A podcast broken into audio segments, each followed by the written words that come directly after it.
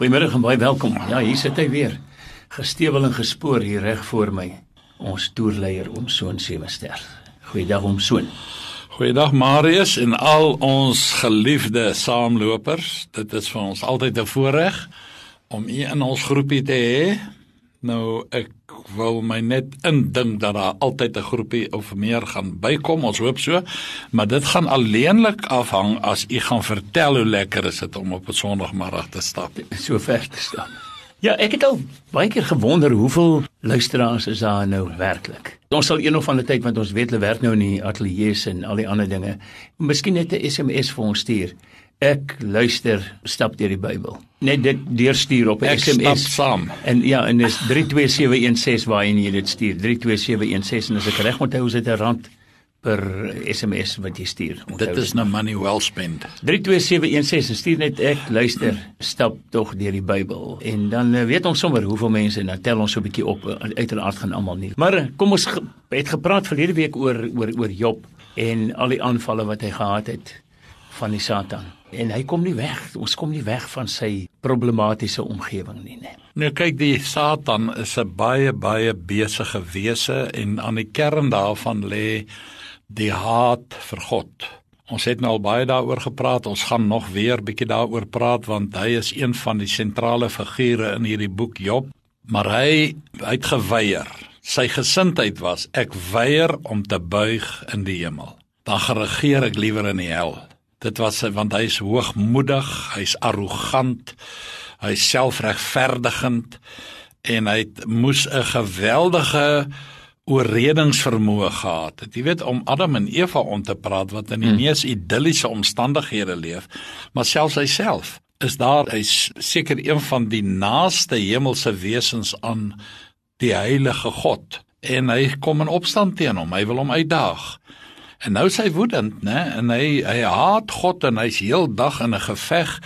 En nou die seerste wat hy maak en dit is maar met ons as mense ook so. Jy sal baie van 'n ou verdra, maar as hy aan jou kinders vat, dan vat hy aan jou siel. Ek vat Jesus, jy weet toe hy vir Paulus daar in Handelinge 9 voorkeer, Saul, Saul, waarom vervolg jy my? Hy het eintlik die kerk vervolg want hy was met aanbevelingsbriewe van die priester op pad Damaskus toe om Christene wat nou die Here aangeneem het te gaan vervolg en in die tronk te gooi. Maar die Here sê vir hom jy vervolg my.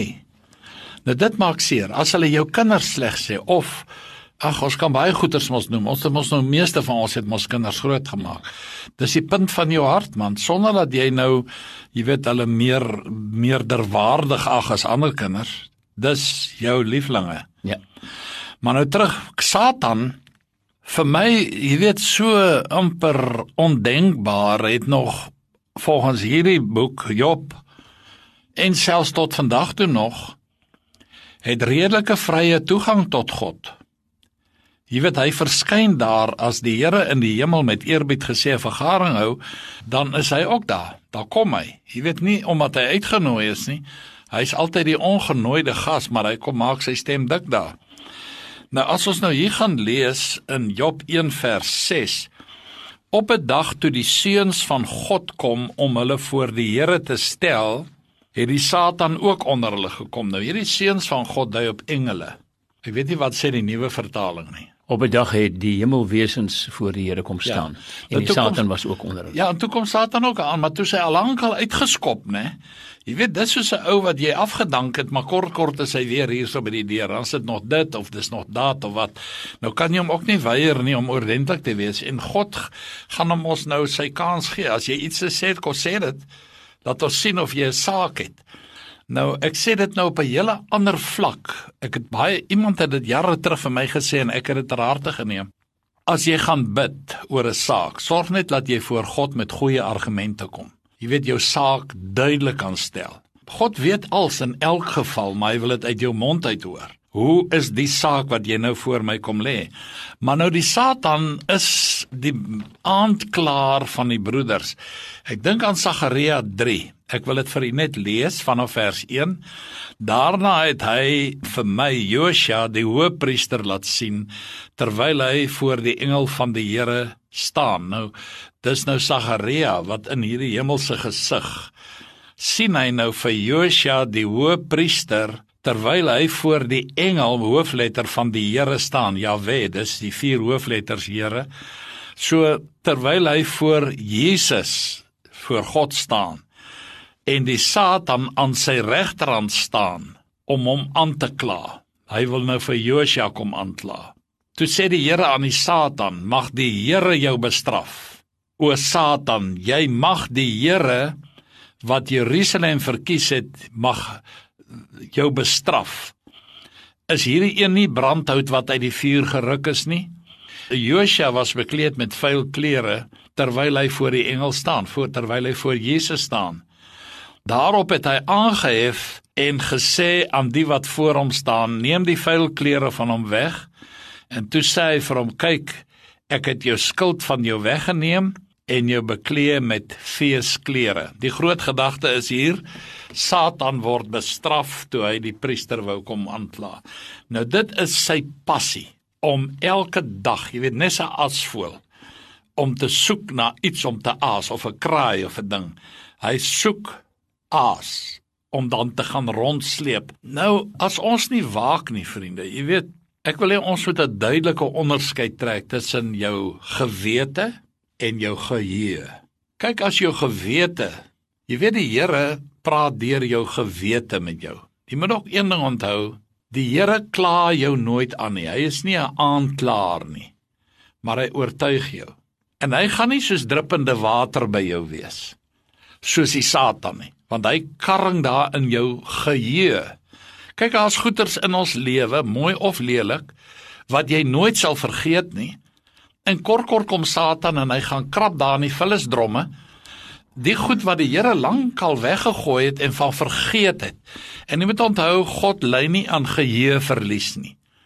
Maar hy is hy kan so volmaak vergewe dat as jy nou weer kom en sê ag Here, ek is so jammer oor wat in 1972 gebeur het, dan gaan hy vir jou sê waarvan praat jy man? Ek weet nie eens waarvan jy praat nie.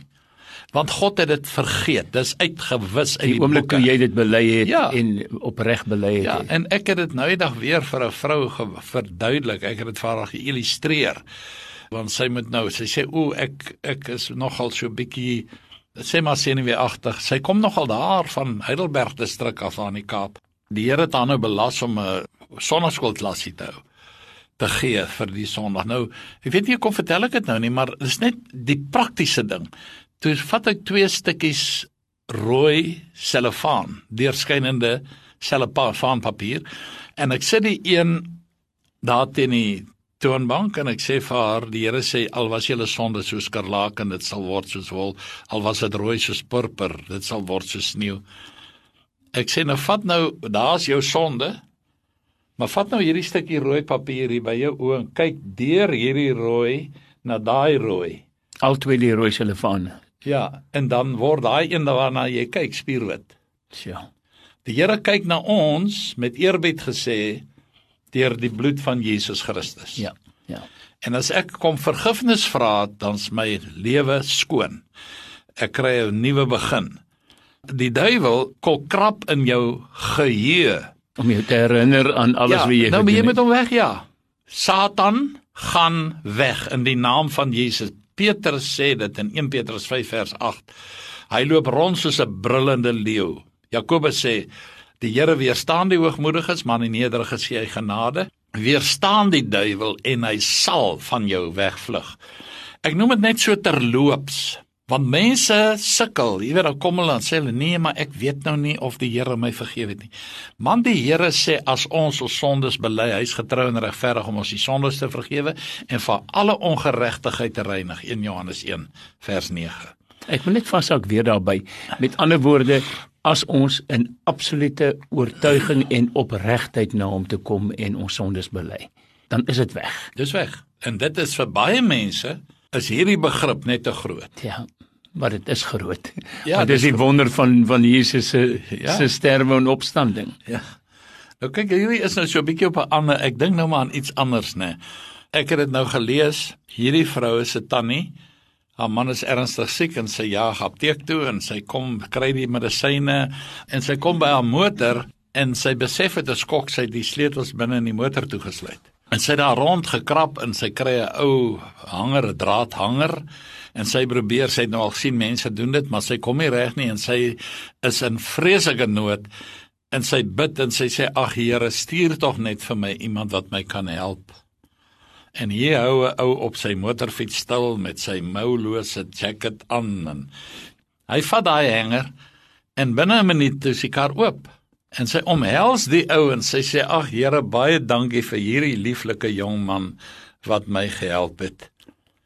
En hy sê tannie nee, ek is nie so 'n lieflike jong man nie. Ek kom nou net uit die tronk uit vir motordiefstal. Sy hou kom weer. Sy sê Here, dankie dat jy vir my 'n professional gestuur het. so bietjie net op 'n ander trant. Ligte humor. Maar nou vat ek hierso weer. Jy weet as jy na hierdie situasie kyk, hier kom Satan aan.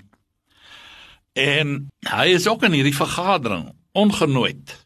Nou ja, hulle het nou nie deurwagte daar om hom weer uit te smyt nie. Hy hy is verban, maar hy hy kan maar nog sy sê kom sê. Nou dit is nou vir my absoluut 'n toonbeeld van uit jou plek wees. Jy hoort nie daar nie. En nou staan hy daar rond. Jy weet, ek kan my net in my gees oog dink hoe hy daar rond staan. Jy weet, groot meneer krap in sy tande en gaan te kere. maar met minagting teenoor kinders van die Here en selfs seker oor die engele want hy is maar net weer daar om aan te kla. Ons weet mos hier in Openbaring 12 vers 10 Daar sê die Here, toe hoor ek 'n groot stem in die hemel en sê nou het die heil van en die krag van die koningskap die eiendom van ons God geword en die mag van sy Christus want die aanklaer van ons broeders is neergewerp. Daar kom 'n stadium waar Satan finaal op die aarde neergewerp gaan word. Kyk, hy's nou in die lug. Hy's die prins van darkness, hy's in die lig. Hy's nou nie die prince of darkness, die voorsitter van Eskom nie. Dis 'n ander prins. Maar in elk geval hoor nou, hy wat hulle aanklag voor God dag en nag. Nou Satan is nou daar, hy het nou sonder toestemming die Here vra vir hom. Nou ja, wat soek jy? Jy weet met hierdie duiwelse haat. Ek wil so ver gaan om te sê hy kla vir jou en my ook aan. Jy weet hy kla die radiopersoneel aan. Here het jy gesien wat vang hulle nou weer daaraan? Jy weet daai tipe van storie. Maar dag vir dag is Satan besig om soos 'n grafgrawer te grawe in jou verlede om daai ou goed soos 'n ou vrotvel verskoon die woord voor jou toe kom sleep. Jy weet om jou net weer te herinner daaraan hoor jy's nie so oulik as wat jy dink nie. En dan sing ek maar net wat ek is is genade, wat ek het is geleen. Ja. Satan voet sê ek gaan terug waar jy vandaan kom, nie hemel toe nie, daar uit die afgrond uit. Nou hoekom God dit toelaat sal ons nie weet nie, vriende. Hy wil hê God moet nou 'n oordeel vel oor dit wat hy hier kom nuus aandra. Nou jy weet soos ek sê, ons word ook daagliks heel moontlik daagliks aangekla of beskinder want is een van sy name en ons het 'n advokaat nodig want ons is nie opgewasse vir Satan in hierdie hoogste vergadering nie. Nou sê die Here vir ons in 1 Johannes 2 vers 1 my kinders ek wil nie hê dat julle moet sondig nie. Maar as jy gesondig het, ons het 'n voorspraak by die Vader, Jesus Christus. Nou daai woord voorspraak is parakletos kan ook vertaal word met 'n advokaat. En Jesus tree vir ons in. Ons ervaar dit elke dag. Hebreërs 7 vers 25 sê dit. Jy weet dat hy vir ewig lewe om vir ons in te tree. Nou dit is vir my altyd so tragies vriende dat as die Satan vuil goed voor jou kom neergooi, ek wil amper sê dan koop jy dit of dit is soos 'n posbestrokie wat jy kry en jy teken en jy neem die pakkie. Jy weier net om dit te vat. Daar's pakkies wat by my ook aankom en sien ek wie is dit en dan dan sê ek net vir hulle send back to sender. Stuur dit net terug. Ek het nou onlangs weer 'n pakkie teruggestuur. Nou wil die ouens by my weet, nou hoekom het jy die pakkie terugstuur? Sê ek nee, maak oop en kyk. Ek stel nie belang in daai gemors nie. So, dankie. Hou dit vir julleself. Jy weet vriende, Satan deursoek die aarde vir prooi. En ons het pas op dat ons hom nie ten prooi val nie. Ek het dit nou al honderde male gesê. Dis die laaste ding wat ek wil doen is om u duiwel bewus te maak. Maar ons kan hom ook nie weg ignoreer nie. As jy hom ignoreer, gaan hy nie verdwyn nie. Nou soos 'n hongerleeu, ek het laas gesê en ek weet nie of dit waar is nie, ek sê maar soos ek voel, 'n pabek leeu wat sy tande is getrek, maar hy brul nog, hy maak groot lawaai, maar daar's geen byt in sy blaf nie want Jesus het hom oorwin. Vir hierdie doel het die seun van God verskyn om die magte van die duiwel te verbreek. En ons moet dit aanhou. Jesus het gekom sodat ons lewe en oorvloed van lewe kan hê maar die dief het gekom om te steel en te slag en te verwoes Johannes 10 vers 10 nou dis dieselfde wat ons maar hier lees in Job 1 vers 7 Toe vra die Here vir Satan, "Waar kom jy vandaan?" Die Here weet waar hy vandaan kom. Die Here weet als. Waar kom jy vandaan? En die Satan antwoord die Here en sê van 'n swerf tog oor die aarde wat ek deurkruis het. Heen en weer van oos tot wes. Nou ek het dit ook al vertel in die verlede van die ou tannie die Bybel sê as Here jou vergewe, verwyder hy jou sonde so ver en jou skuld en jou wat ook al so ver as die ooste van die weste. Nou hoe ver is dit?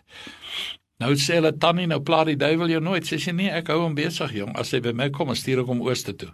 Ja. En uh, as hy weer kom, stuur ek hom weste toe. So ek hou hom aan die hardloop. Ek steur my nie aan hom nie. Nou dit is wat ons dit moet maar ons lewens ingesteldheid wees. Nou met die formaliteit van 'n hofsaal vra God vir Satan: "Waar kom jy vandaan?" Wat sê dit vir my? Die soewereiniteit van God, die oppermagtigheid van God. Jy weet hy praat met hom soos 'n afgedankte. Wat soek jy hier? Waar was jy? Wie kwaad gedoen? Waar kom jy vandaan? Waarmee was jy besig? Maar God weet die antwoord, maar hy gee hierdie man geleentheid om te praat of hierdie ek weet nie of die Satan ek dink hy's 'n dit want hy kan nie 'n man of 'n vrou wees nie. Dis maar 'n 'n dit. Nou Here vra hom vra sodat die gesprek aan die gang kan kom. Nou ons moet maar gewaarsku wees. Die Here sê nie sonder rede in 1 Petrus 5 vers 8: Wees nugter en waaksaam. Dis 'n dubbele nugterheid. Die duiwel loop rond. Hy wil kom verslind. Hy wil kom opvreet. Hy is daar om jou huwelik te verslind, om jou lewensgeluk te verslind, jou lewe, jou gesondheid, jou besigheid. Ek wil amper sê, jy weet, kyk, Job het goeie aansien gehad in die samelewing. Hy sal jou van jou aansien, nie dat jy daaroor breë bors moet loop nie, Maar ek meen hy was 'n gesiene man en hy word daarvan beroof. Hy is op pad om dit te doen. As hy jou tog net swart genoeg kan verf of kos noem dit maar liewer 'n ander kleur, donkergroen genoeg kan verf, dan is jy nie meer aanvaarbaar in die gemeenskap nie. Maar hy's onvermoeid is hy besig. En jy weet Satan verblind mense. Nou hieroor het ek ook al heelwat gepraat in my lewetjie in die bediening. Maar ek wil tog maar vir u lees in 1 Korintiërs 4 waar hy vir ons sê die die duiwel is 'n 2 Korintiërs 4. Die duiwel is 'n verblinderaar. Hy verblind mense en weet jy hy hou hulle geestelik onkundig. Ek lees vir u 2 Korintiërs 4 vers 3 maar as ons evangelie dan nog bedek is is dit bedek in die wat verlore gaan. Maar kyk as jy die evangelie nie het nie, dan is jy verlore, dan het, as jy dit nie aanvaar het nie. Paulus het hulle vader geword, sê hier, hy sê deur die evangelie. As jy die evangelie aanvaar, maar hoor nou.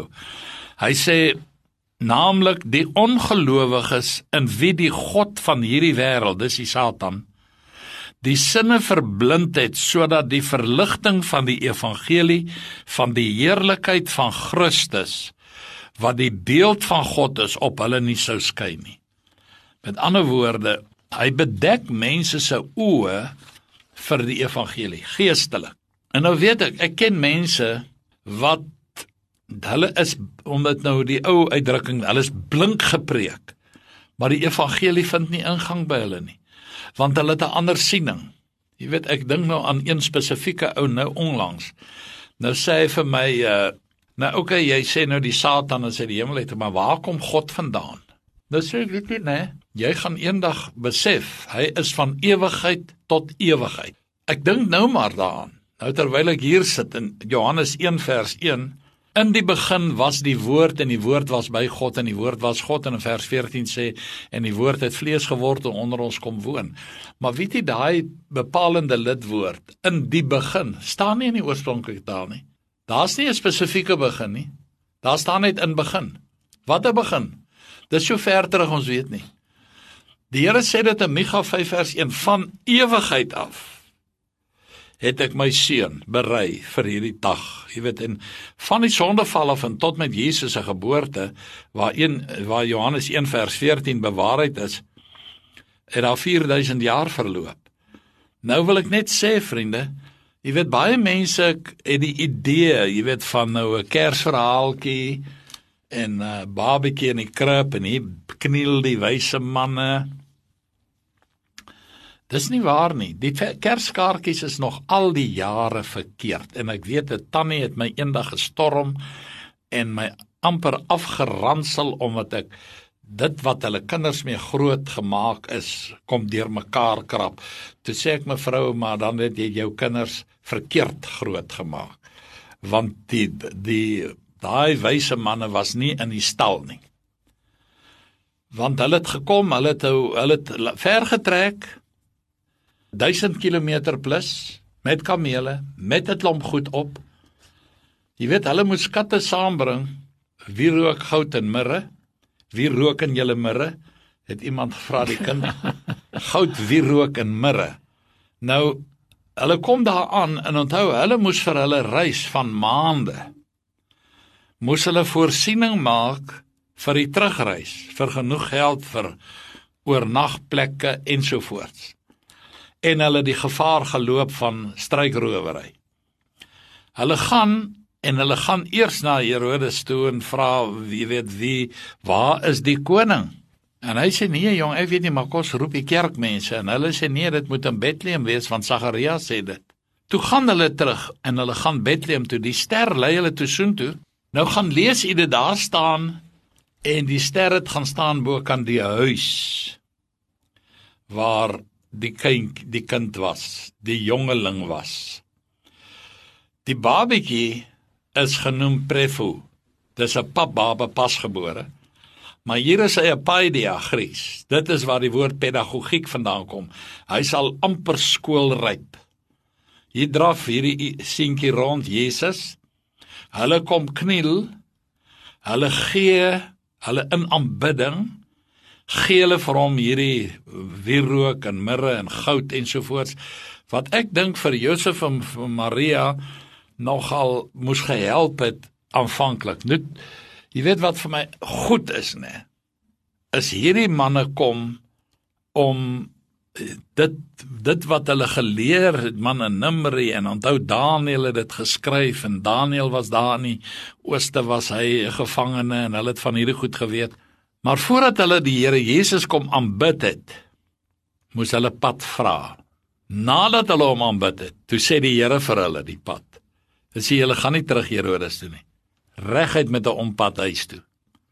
Net om te wys die krag van aanbidding teenoor die Here Jesus Christus.